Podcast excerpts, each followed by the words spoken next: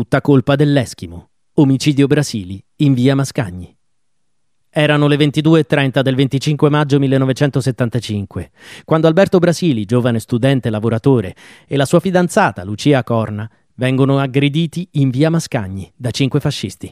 Alberto indossa un eschimo e i jeans, porta la barba e i capelli lunghi, un aspetto che secondo i cinque militanti di destra non lascia spazio a dubbi segue tutti i canoni dei comunisti.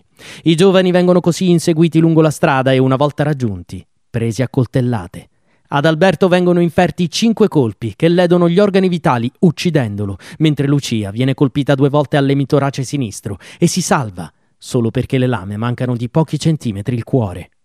Iniziano le indagini e il fatto che Brasili fosse sì uno studente militante, ma non particolarmente in vista, induce gli inquirenti a percorrere erroneamente la pista dello scambio di persona. Uno sguardo più lucido li porterà poi sulla via corretta e legherà il delitto al clima che la destra voleva creare in quel periodo, in vista dell'imminente anniversario della strage di Brescia.